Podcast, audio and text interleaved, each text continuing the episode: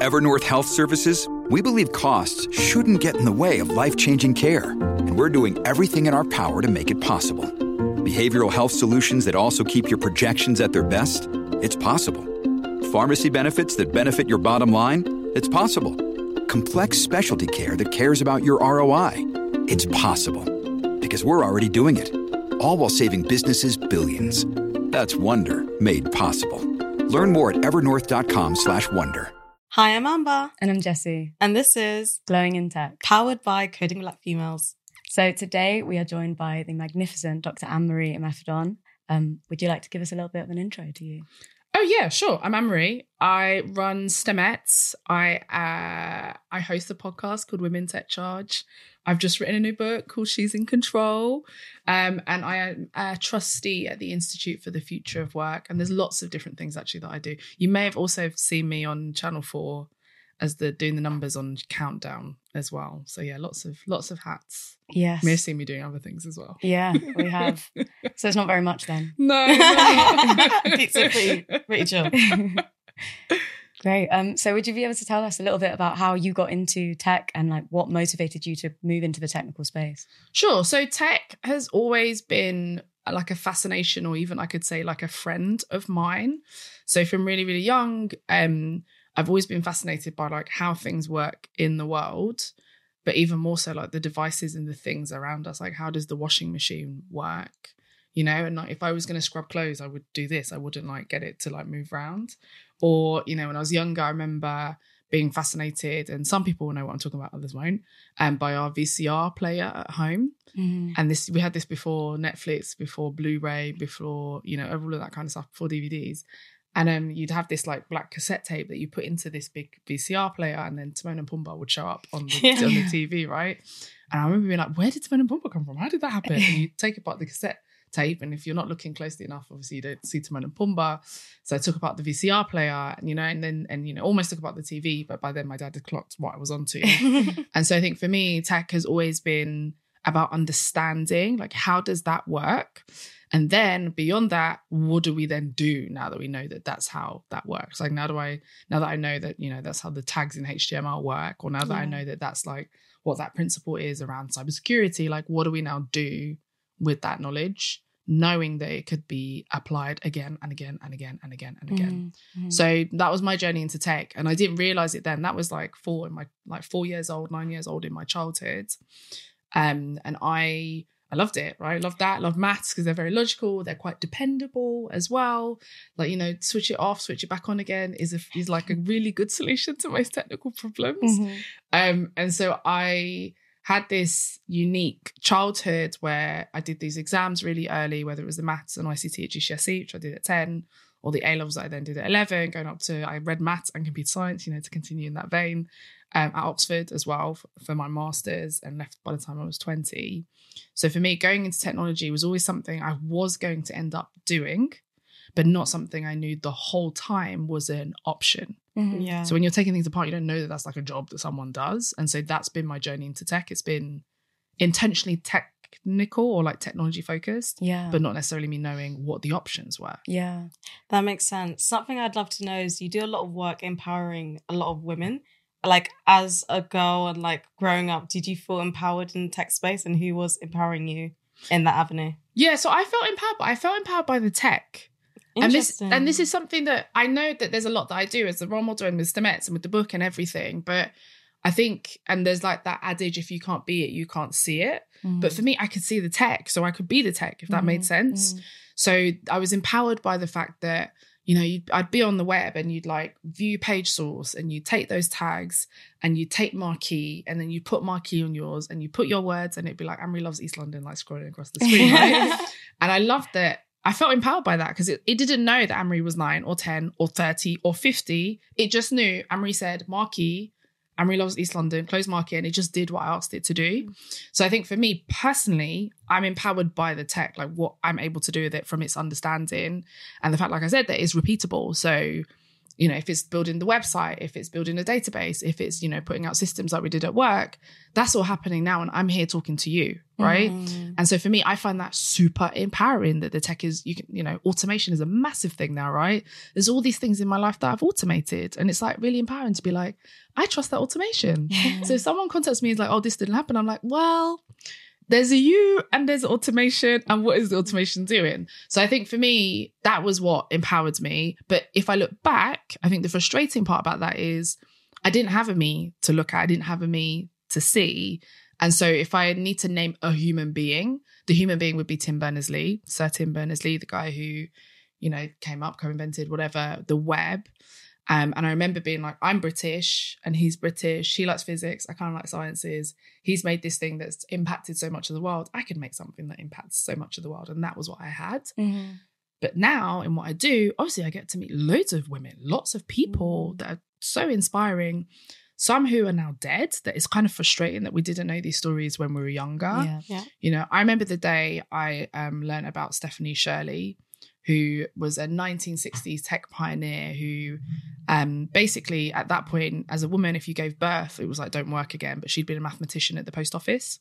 And she was like, I can't sit at home and, you know, I'm with the kid, but like I need to get something going in my head, right? So she started this um, technology company basically of women at their kitchen tables in the 60s Oh, who would code from their kitchen tables in this country in England.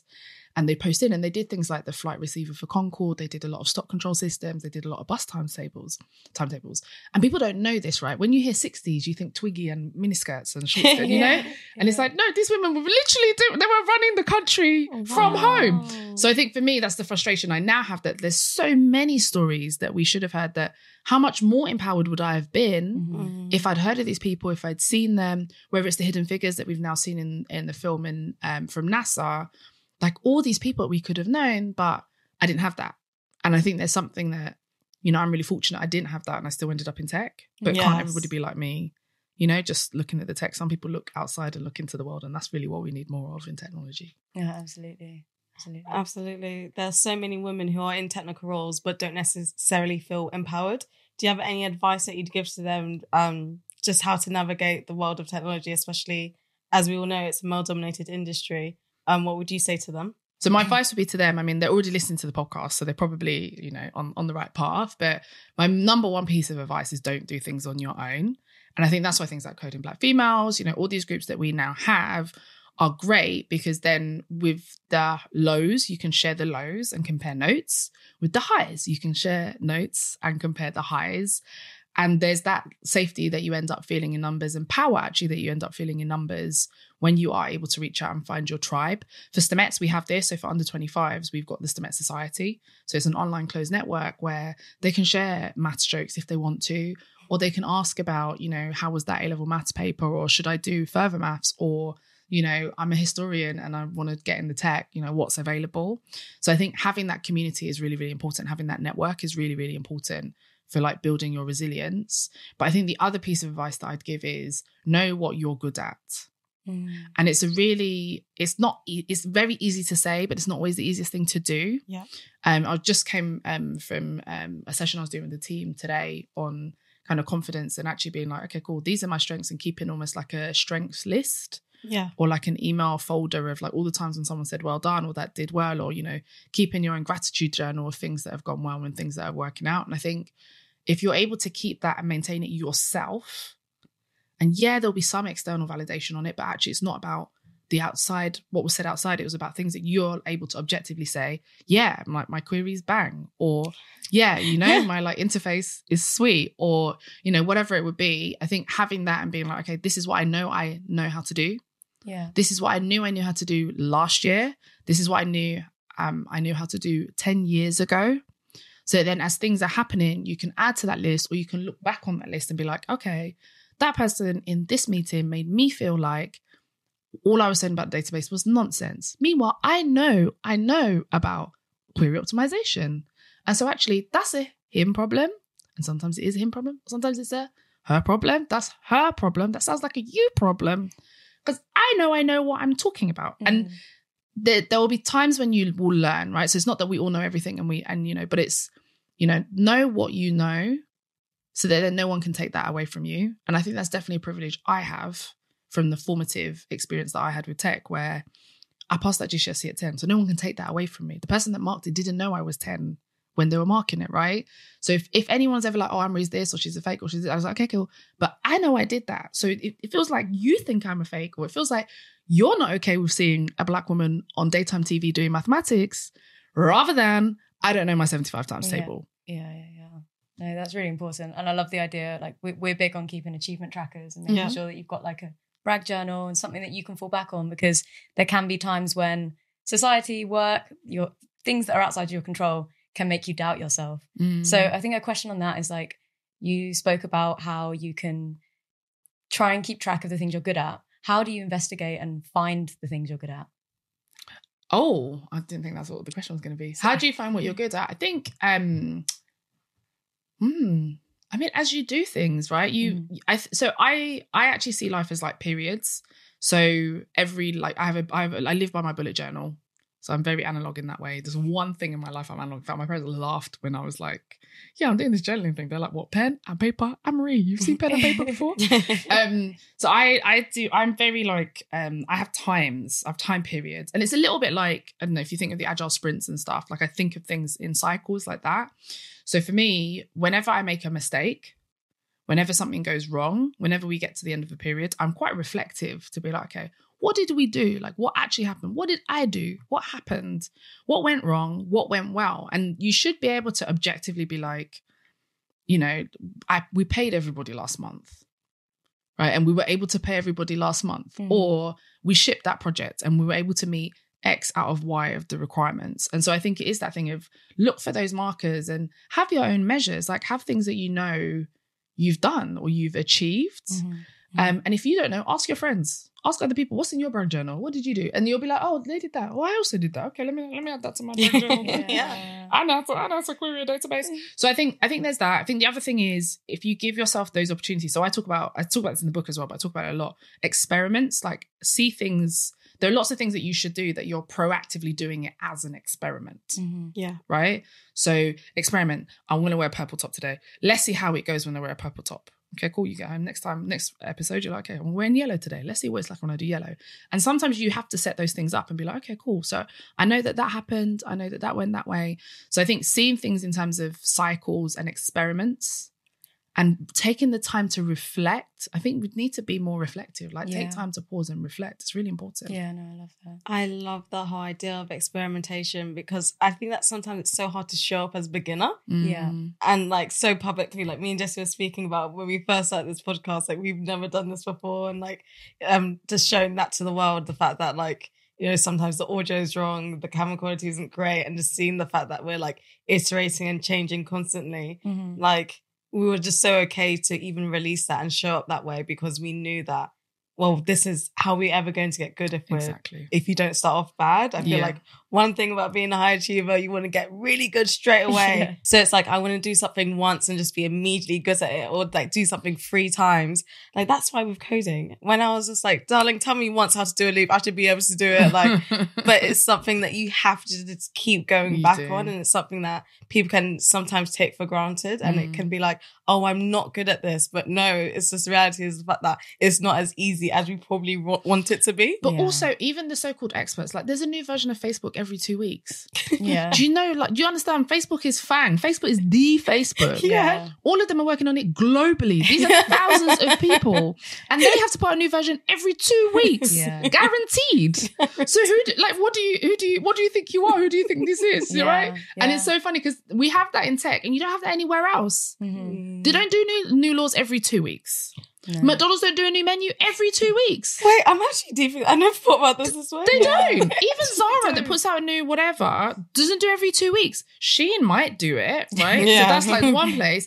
But no one, there's not a thing in other sectors. But for us, of course, we're constantly making mistakes. We know that's why you have versioning. Yeah. Yeah. Yeah. Otherwise, what's, you know? So I think that's the thing. You have to look around, look for the signs, look for the signals, look around you. Like there will be a lot of people as well that you work with who pretend that they never make mistakes. And you see their mistakes all the time. They just don't talk about them. Yeah. So I think that's the other thing. Don't be intimidated by these people.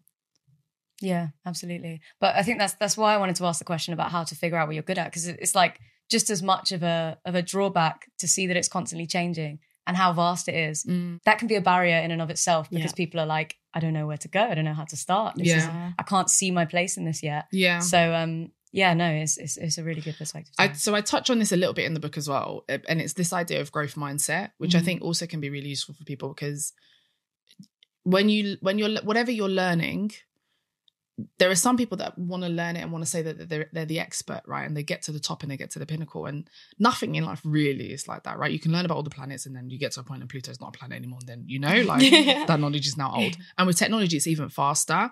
So I talk about, and it's from somebody, Deck Caroline Dweck, I think it is yes. Yeah, and this idea, yeah, and this idea of like growth mindset, and it's like, look, you just want to know more now than you knew yesterday, just outside your comfort zone. Yeah. And I think if you, if you, and I talk about journaling and just documenting it, like it's really important for us as women as well to write our own narratives. Like this is the first time in such a long in history that we've been able to say, I'm going to write my own things. I'm going to store it. It's going to be on my server, in my place, in my spot, you know, on my, mm. you know, on my territory.